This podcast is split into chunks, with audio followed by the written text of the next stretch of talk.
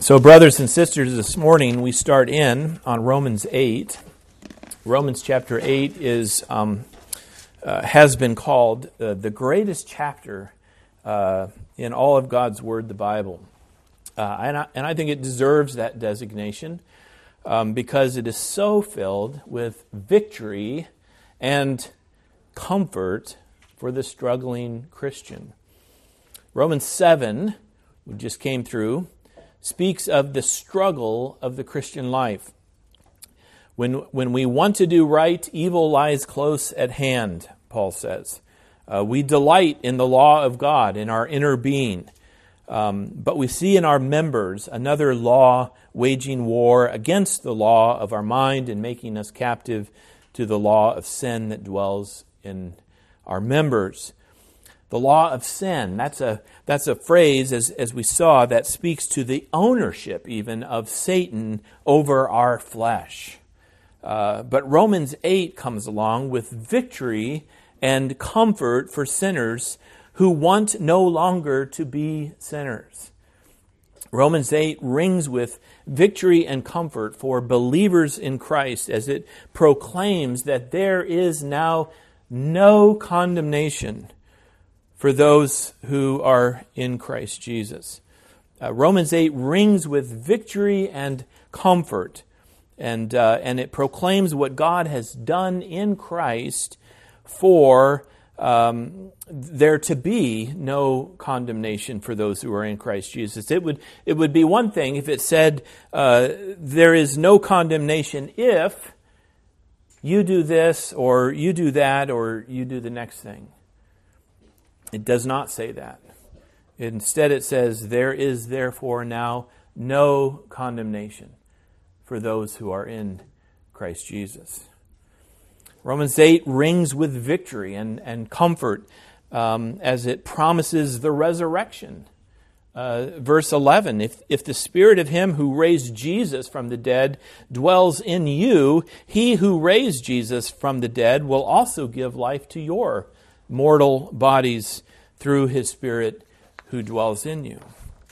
Uh, Romans 8 rings with victory and comfort as it teaches us our adoption uh, in Christ. Verse 15 proclaims, For you did not receive the spirit of slavery to fall back into fear, but you have received the spirit of adoption of sons, by whom we cry, Abba, Father.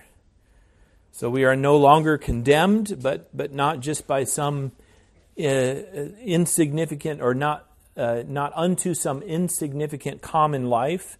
No, we are children of God.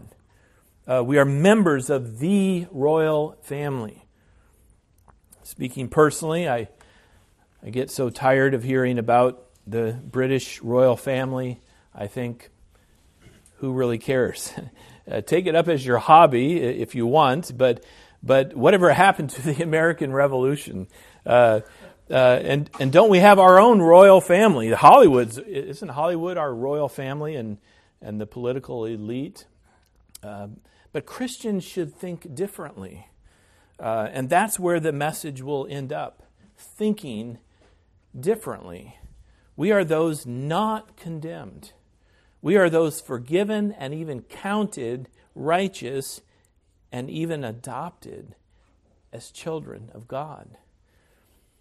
Even more, Romans 8 rings with victory and comfort for the believer as it, uh, as it teaches us that even our suffering is not worth comparing with the glory that will be revealed in us, so that we can persevere in faith no matter what happens.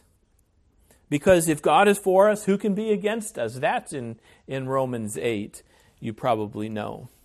And because if God does not condemn us, who else really is there to condemn us. So that by the end of Romans 8, we are more than conquerors, because neither death nor life, nor uh, angels nor rulers, nor things present nor things to come, nor powers, nor height, nor depth, nor anything else in all creation will be able to separate us from the, um, the great love of God in Christ Jesus our Lord. So, so this is just a preview uh, starting in on Romans 8, just a preview, a quick initial summary of what is coming in Romans 8. In the end, the point is not that Romans 8 teaches us things that are only taught in, here in Scripture. It's just that Romans 8 has this way of, of, of compiling the list of blessings that are ours by God's grace in Christ. So that the Lord willing, we are scheduled for a number of sermons now that will teach and proclaim the, the good news of our salvation in the most glorious of terms. But it all starts with this in verse 1 uh, the verdict of grace. The verdict of grace. Verse 1 reads There is therefore now no condemnation for those who are in Christ Jesus. Here is perhaps the most glorious proclamation of the gospel. And not the gospel in terms of what God has done in the past uh, by the birth and the life and the suffering and the death and the resurrection of Jesus Christ. That's, that's the gospel in, in one respect, what God has done for us. And not the gospel in terms of what God has promised, has promised us to receive in the future, in the last great day, and for all, for all eternity. That's the gospel in terms of what will be. But here is the gospel in terms of right now, right this very moment. Yes, it is based upon the past, the good news of the birth and the life and the suffering and the death and, re- and the resurrection of, of Jesus Christ. And yes, it, it brings us to the, to the promise of what will be in the last great day and, and for all eternity. But the proclamation right here and now is this that we might hear it and rejoice. There is now no condemnation for those who are in Christ Jesus. And this really is an intentionally present statement. In other words, Paul is emphasizing the present, emphasizing what is here and now. At the end of Romans 7, Paul was in the future, if you remember. In Romans 7, he is he is lamenting and, and grieving his struggle with sin.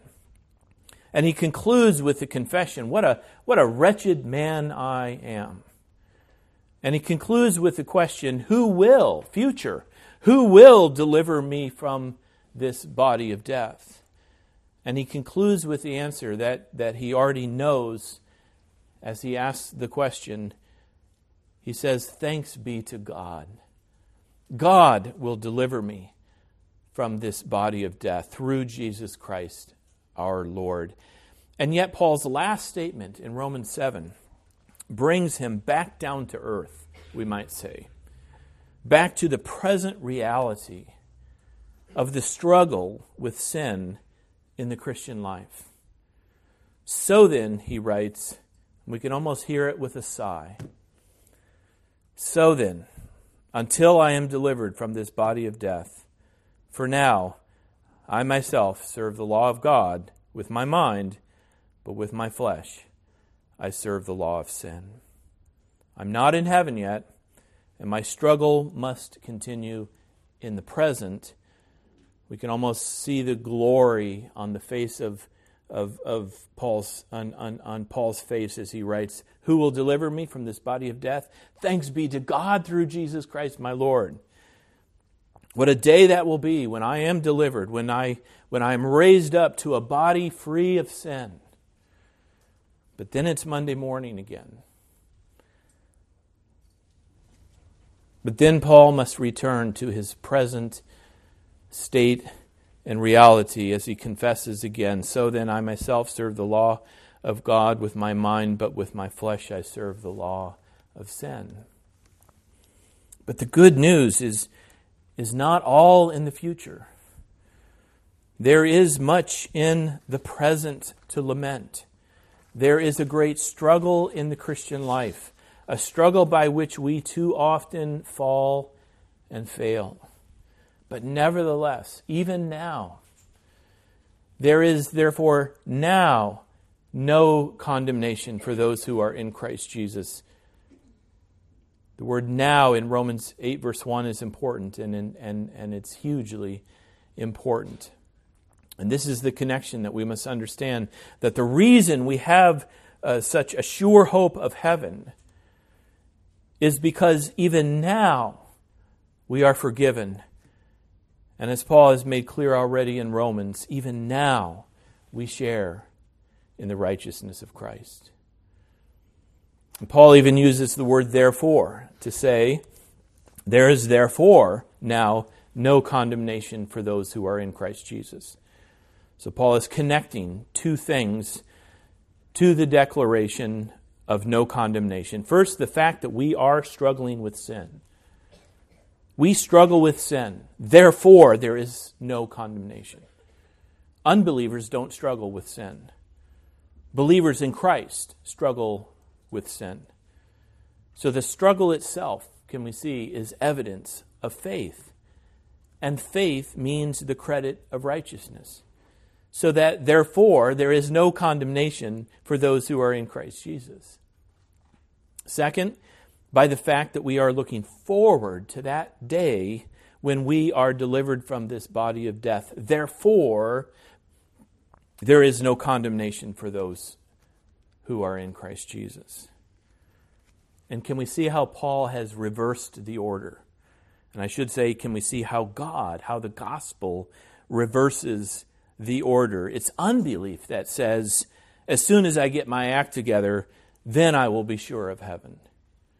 No, the, the only true progress you will make in your sanctification is by faith, and a faith by which you are sure of your salvation, not because you've gotten your act together, not because you've made some undetermined amount of progress in your sanctification, but sure of your salvation as you have received it full and free.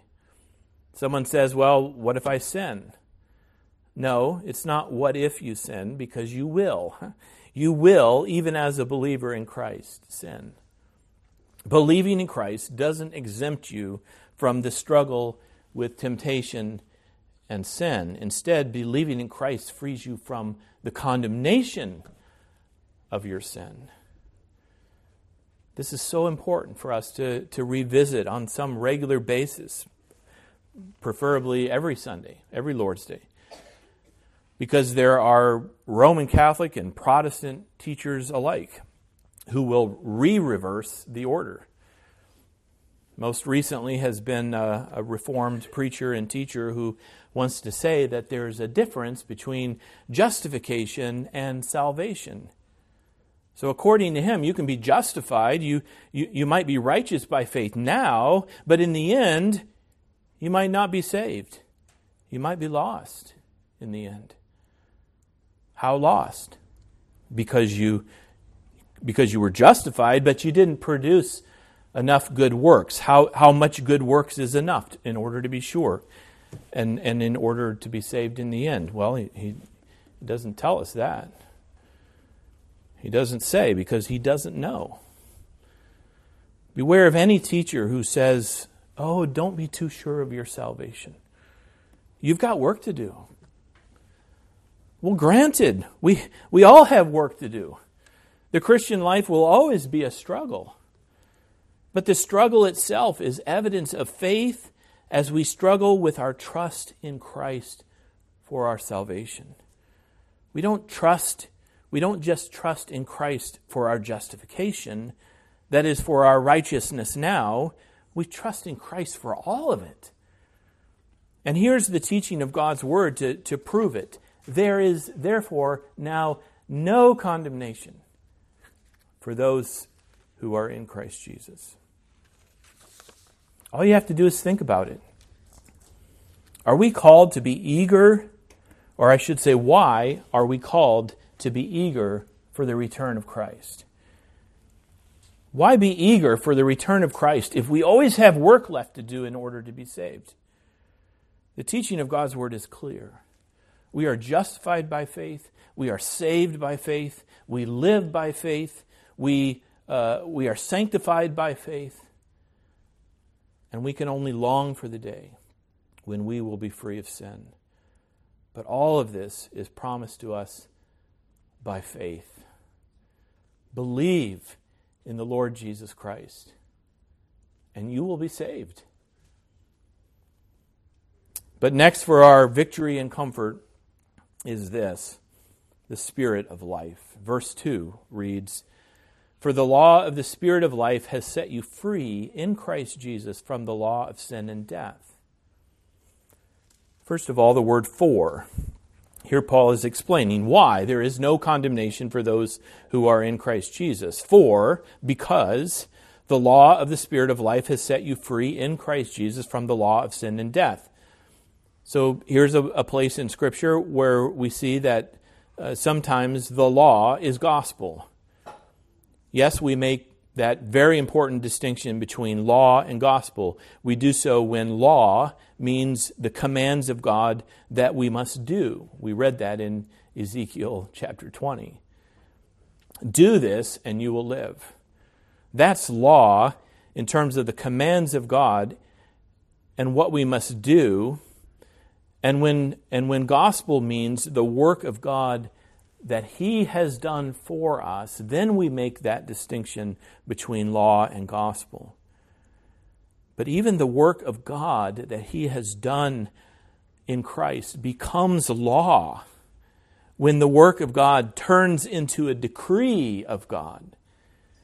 When God issues the commands, you shall not murder, you shall not uh, commit adultery, you shall not steal, you shall not bear false witness. This is the law of God, and it's bad news for sinners. Because the law, in the form of commands, only serves to define sin. Remember all this? The law defines sin, it identifies sin in the life of the sinner, it convicts the sinner of sin. But what if God makes it a matter of law by issuing this decree There is therefore now no condemnation for those who are in Christ Jesus. That's a law. That's a decree that God has issued to our great comfort. God has decreed that there is therefore now no condemnation for those who are in Christ Jesus. If you want to, hear it as God's command to his angels.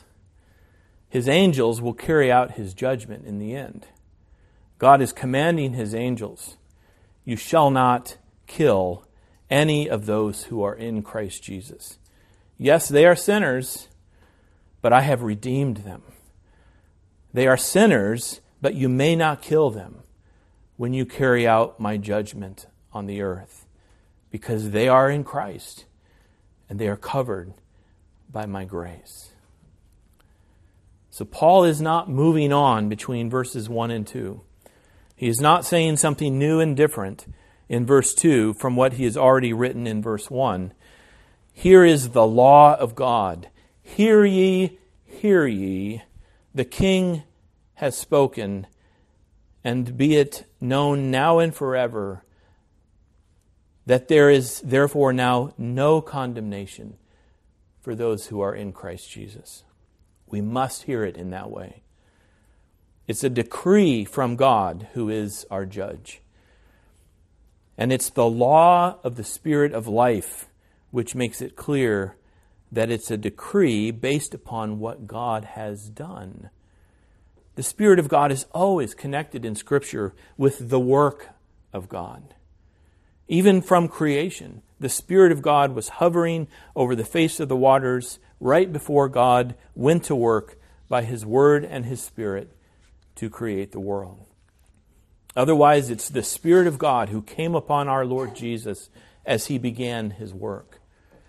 Also, it's the Spirit of God working in and through the church to carry forward the work of Christ. So it makes no sense to, we might say, spiritualize the Spirit. When Paul says that the Spirit of life has set you free in Christ Jesus from the law of sin and death, it leads to the very next verse where it says, For God has done. For God has done what the law, weakened by the sinful flesh, could not do. God did it. God did it by the Spirit and, and, and the Spirit in Christ and, and the Spirit poured out and applied by Christ. By the Spirit, God did in Christ what the law could not do, what God, by his law, never intended to do. And then Paul spells it out. The law of the Spirit of life has set us free. The law of the Spirit of life is what God has done in Jesus Christ.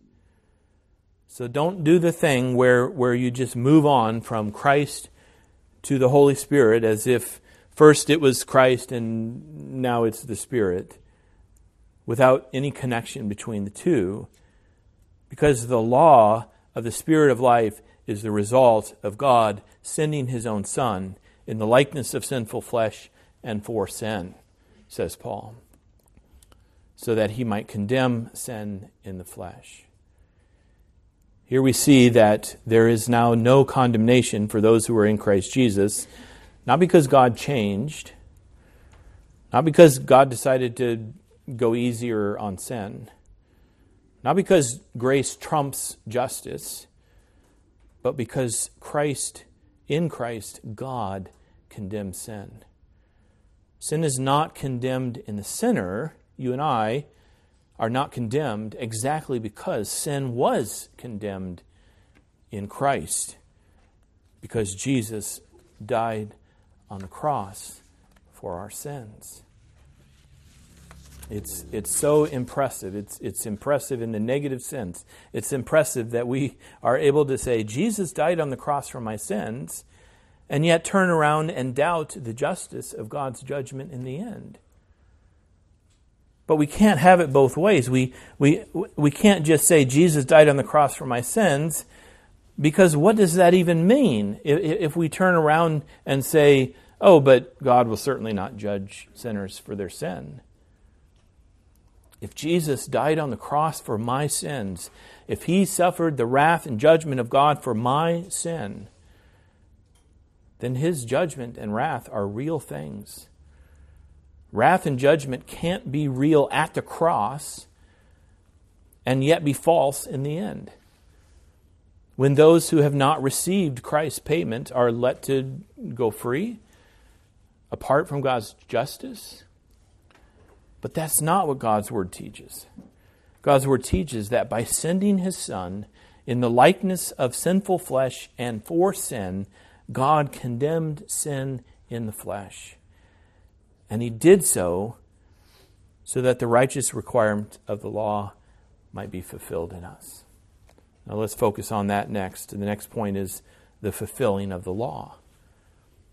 The point is being made in this sermon that, that our salvation is based on legal terms. It started with a decree, the, the decree of a king or a judge that this is the very decree of God, even the gospel law of God, we might say, even the law of the Spirit of life, that there is now no condemnation for those who are in Christ Jesus. And here it becomes abundantly clear that in order for us to be saved, in order for there to be no condemnation, there must be a fulfilling of the law. God is no rogue king. God is no corrupt judge. He's not going to take a bribe. He's not going to shrug or wink at sin. Sin must be condemned. And the law must be fulfilled in order for God to be just and the justifier of sinners. So here's how we are saved by God sending his own Son. And here's why God sent his own Son. So we can think in terms of, uh, of John 3.16. For God so loved the world that he gave his only Son, that whoever believes in him might not perish, but have eternal life. But how does that work?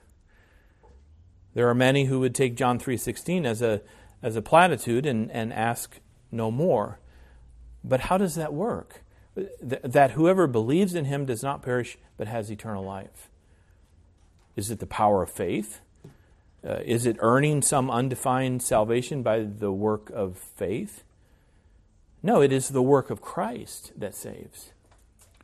Because by sending his own Son in the likeness of sinful flesh and for sin, God condemned sin in the flesh in order that the righteous requirements of the law might be fulfilled in us.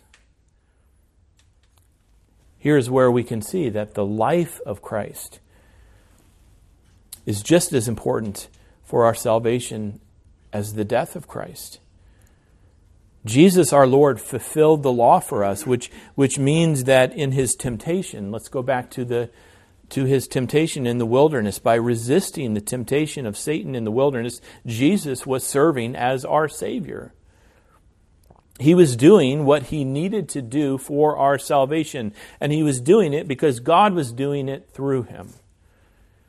And the three temptations of Jesus, if you remember them, were, were certainly occasions in time.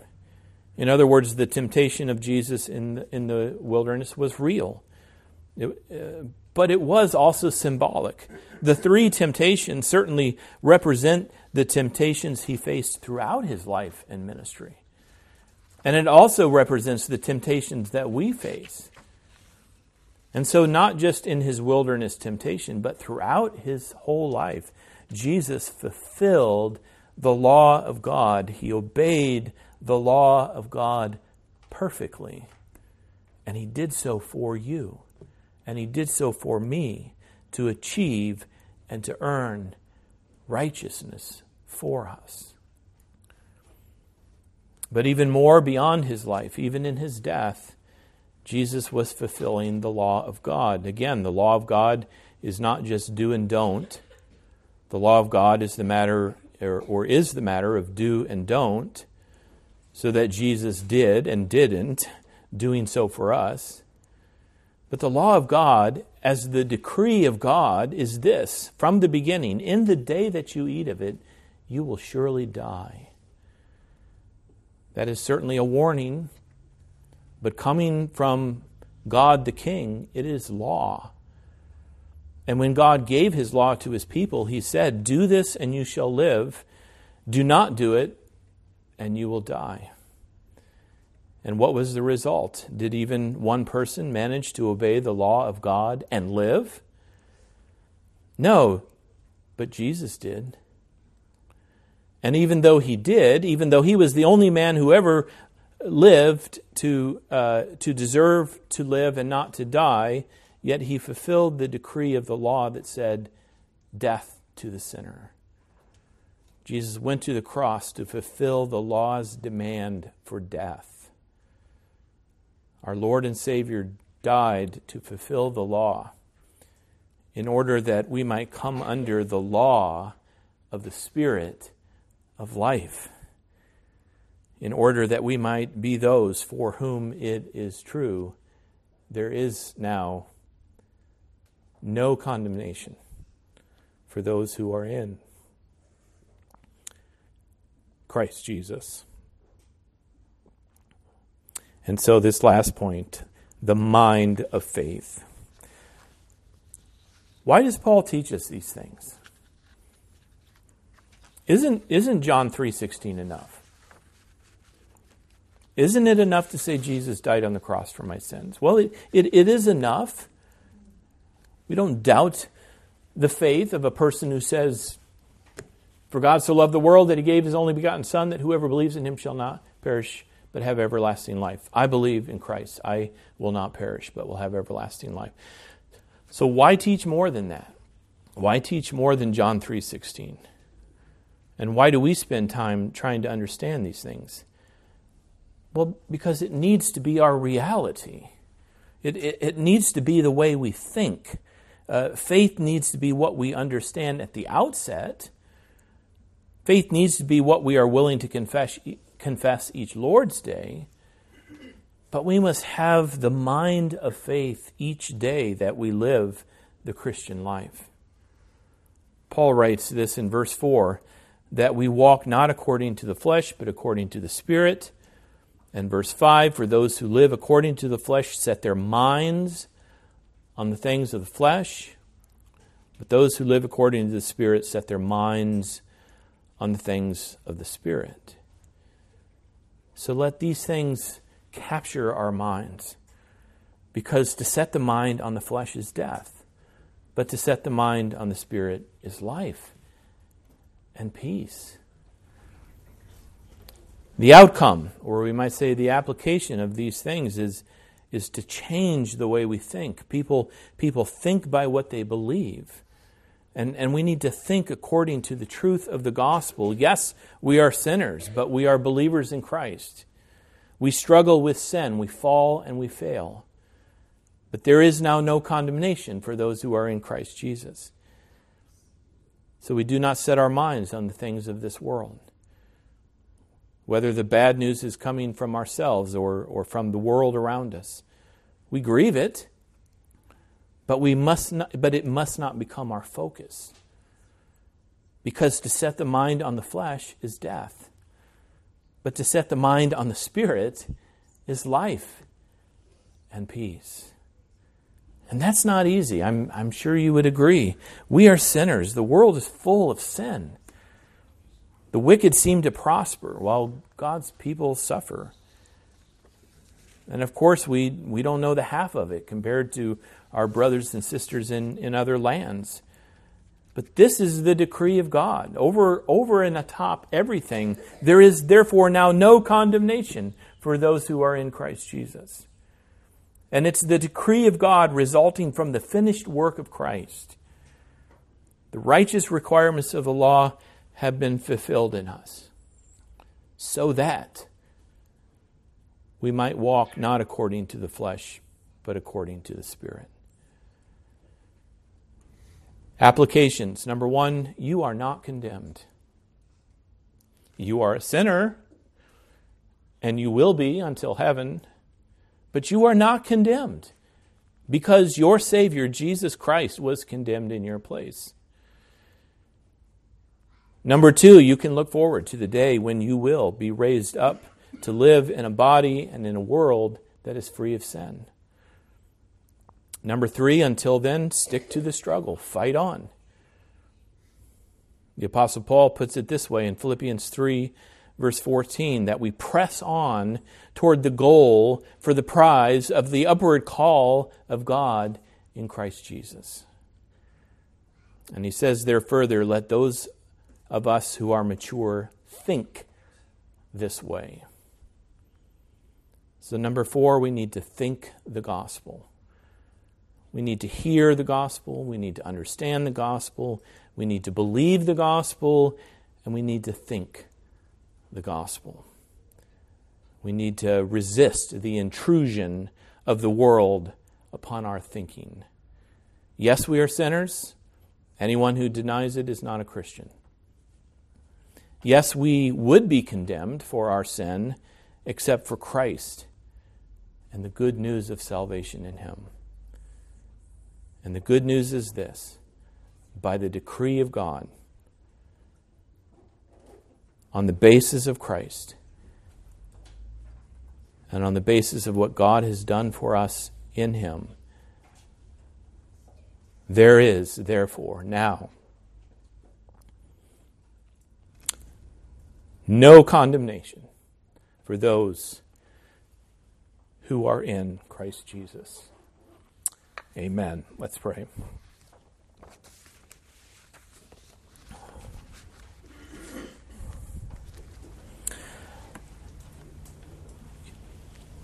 Father in heaven, you are the great King on high.